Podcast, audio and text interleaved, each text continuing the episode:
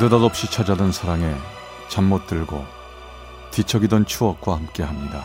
라디오 사랑극장. 어느 날 사랑이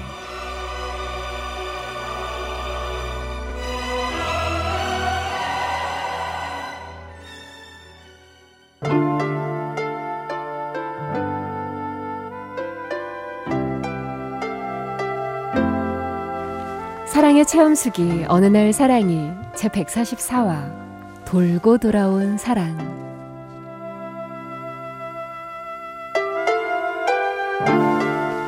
1988년 전 대학교에 입학을 했고 대학의 낭만을 즐기며 보내고 있었습니다. 어느 날인가 후배가 오더니 신입생 오리엔테이션이 있다고 친구들과 저에게 참석을 해달라는 거였습니다. 친구들과 전 호기심에 참석을 했고 그 자리에서 전 저보다 두 살 어린 그녀를 보고 첫눈에 반해버렸습니다.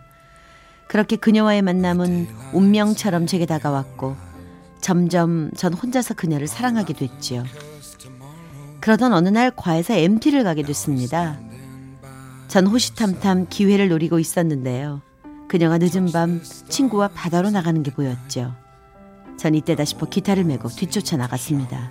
야야야야야야 니들 위험해 야야 나랑 같이 가자 어? 선배님 같이 가요 야 우리 있잖아 그 기타 치면서 노래도 하고 바다 구경 실컷 하자 오 기타도 치시나 봐요 멋진데요? 전 기타를 치며 분위기를 잡고 후배들과 놀다가 그녀가 혼자 일어나는 모습을 보고 이때다 싶어 달려나가 말을 걸었습니다. 너 나 어떻게 생각해? 네? 아니 네가 날 어떻게 생각하는지 궁금하다고 선배 나 좋아하는구나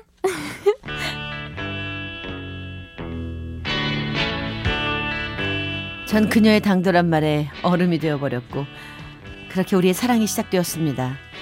그리고 그렇게 그녀와의 달콤했던 1년을 뒤로 한 채 전 군에 가게 됐죠.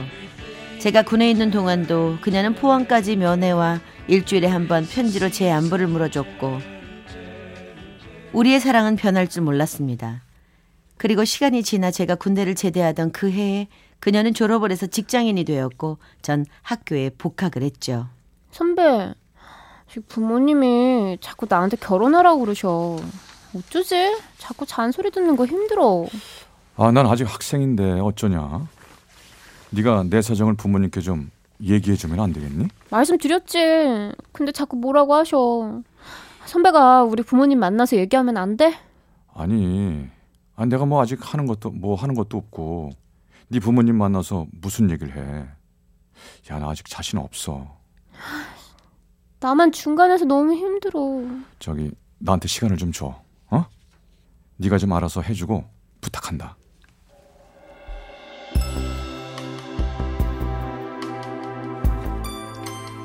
그녀는 점점 지쳐가는 것 같았습니다.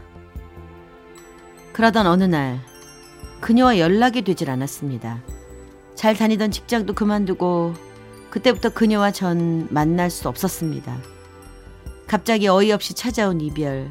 처음엔 너무 힘들었고 그 아픔을 달래려 혼자 방황도 많이 했습니다. 그러던 중 학과 사무실에서 그녀의 청첩장을 보게 되었습니다. 그리고 전 그 자리에서 멍하니 한참을 서 있었고 한동안 아무것도 할 수가 없었습니다. 결국 전 그녀를 시간 속에 묻어버리고 말았습니다.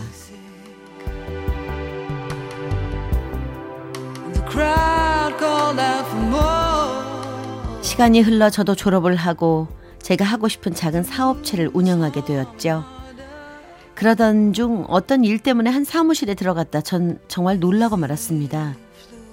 그녀가 그곳에서 일을 하고 있었기 때문이죠. 그녀도 저를 보곤 많이 놀란 듯 했습니다. 어, 오랜만이다. 잘 지내지? 소식은 들었었는데, 아, 참, 이건 내 명함이야. 언제 밥 한번 먹자. 네, 선배. 하지만 그녀에게서 연락은 오지 않았습니다. 그리고 공적인 일 외에는 제 전화도 받질 않더군요. 전 용기를 내서 그녀의 사무실 앞에서 기다렸습니다. 다른 마음은 없었고 왜 날 떠났는지 듣고 싶었거든요. 한참을 기다리고 있으니 그녀의 모습이 보였습니다. 어, 저기, 오래 기다렸어. 우리 그냥 차나 한잔 하자. 시간 없어요. 아, 시간 많이 안 뺏을 테니까 잠시만 얘기하자. 부탁이야. 저의 끈질긴 요구에 그녀는 마지못해 응해 주었습니다.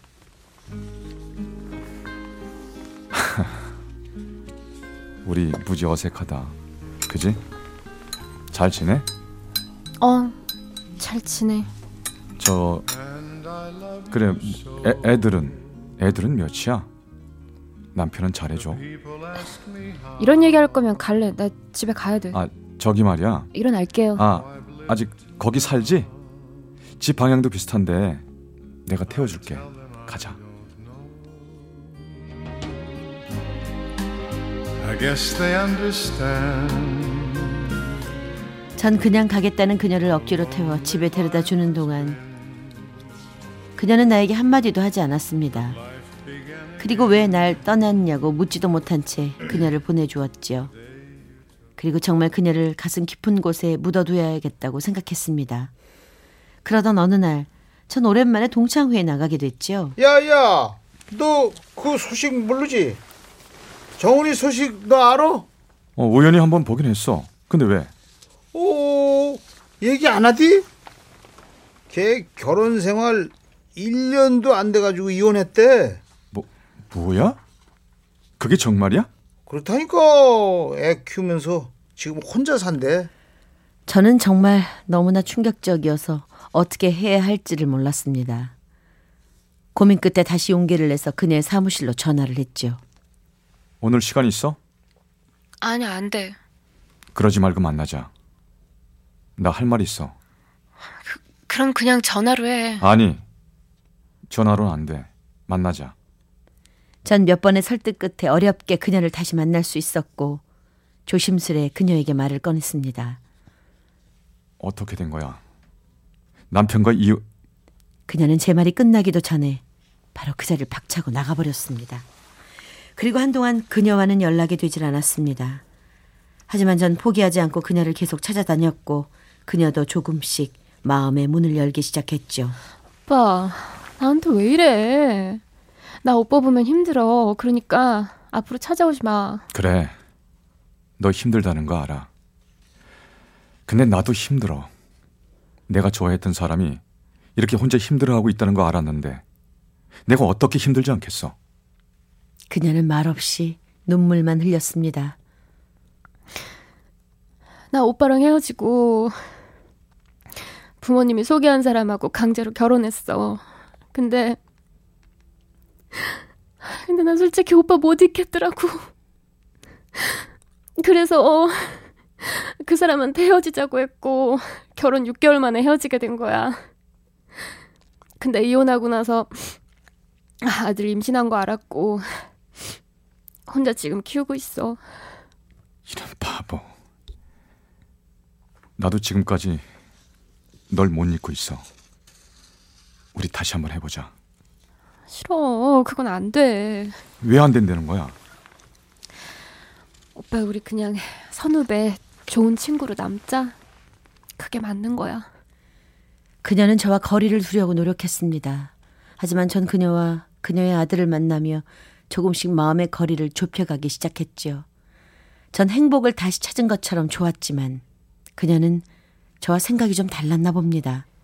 아무래도 안 되겠어. 그만 찾아와. 오빠 나중에 결혼 못 해. 무슨 소리야? 난 너랑 결혼할 건데. 뭐? 안 돼, 그건. 내가 어떻게 오빠랑 결혼해? 걱정하지 마. 내가 부모님 설득할게. 그냥 넌 나만 믿고 따라와. 전 눈물만 흘리는 그녀를 설득해 바로 다음 주에 그녀와 아들을 데리고 부산의 부모님을 찾았습니다. 어머니, 아버지, 죄송합니다. 하지만 너무 사랑합니다. 어렵지만 결혼 허락해 주십시오. 뭐요 결혼 니 미쳤나? 진짜 사랑합니다. 다른 사람은 만나기 싫다고요. 안 된다 마내 눈에 흙이 들어가기 전까지는 절대 안 돼 당장 나가 그런 얘기 하려면 부모님의 반대는 생각보다 심했지만 전 포기하지 않았습니다. 그녀도 저랑 같은 마음으로 포기하지 않았지요. 우린 부모님이 허락해 주실 때까지 4년이란 긴 시간을 기다렸습니다. 그러자 부모님도 포기를 하시고 허락을 해 주시더군요. 어휴, 그래 내가 졌다. 이젠 다른 생각 말고 애 잘 키우고 행복하게 살아. 알겠지?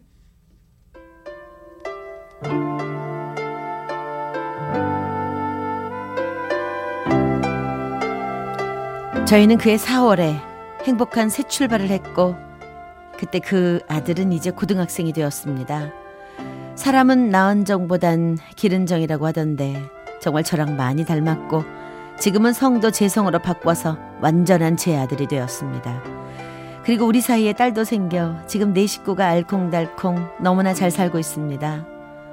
돌고 돌아 어렵게 다시 만난 우리 반드시 만날 사람은 다시 만난다는 운명을 믿으며 저희는 오늘도 사랑하며 잘 살고 있습니다. And the daylight's in your eyes. How you laugh 경기 부천시 오정구의 신우식 씨가 보내주신 어느 날 사랑이 제 144화 돌고 돌아온 사랑 편이었습니다.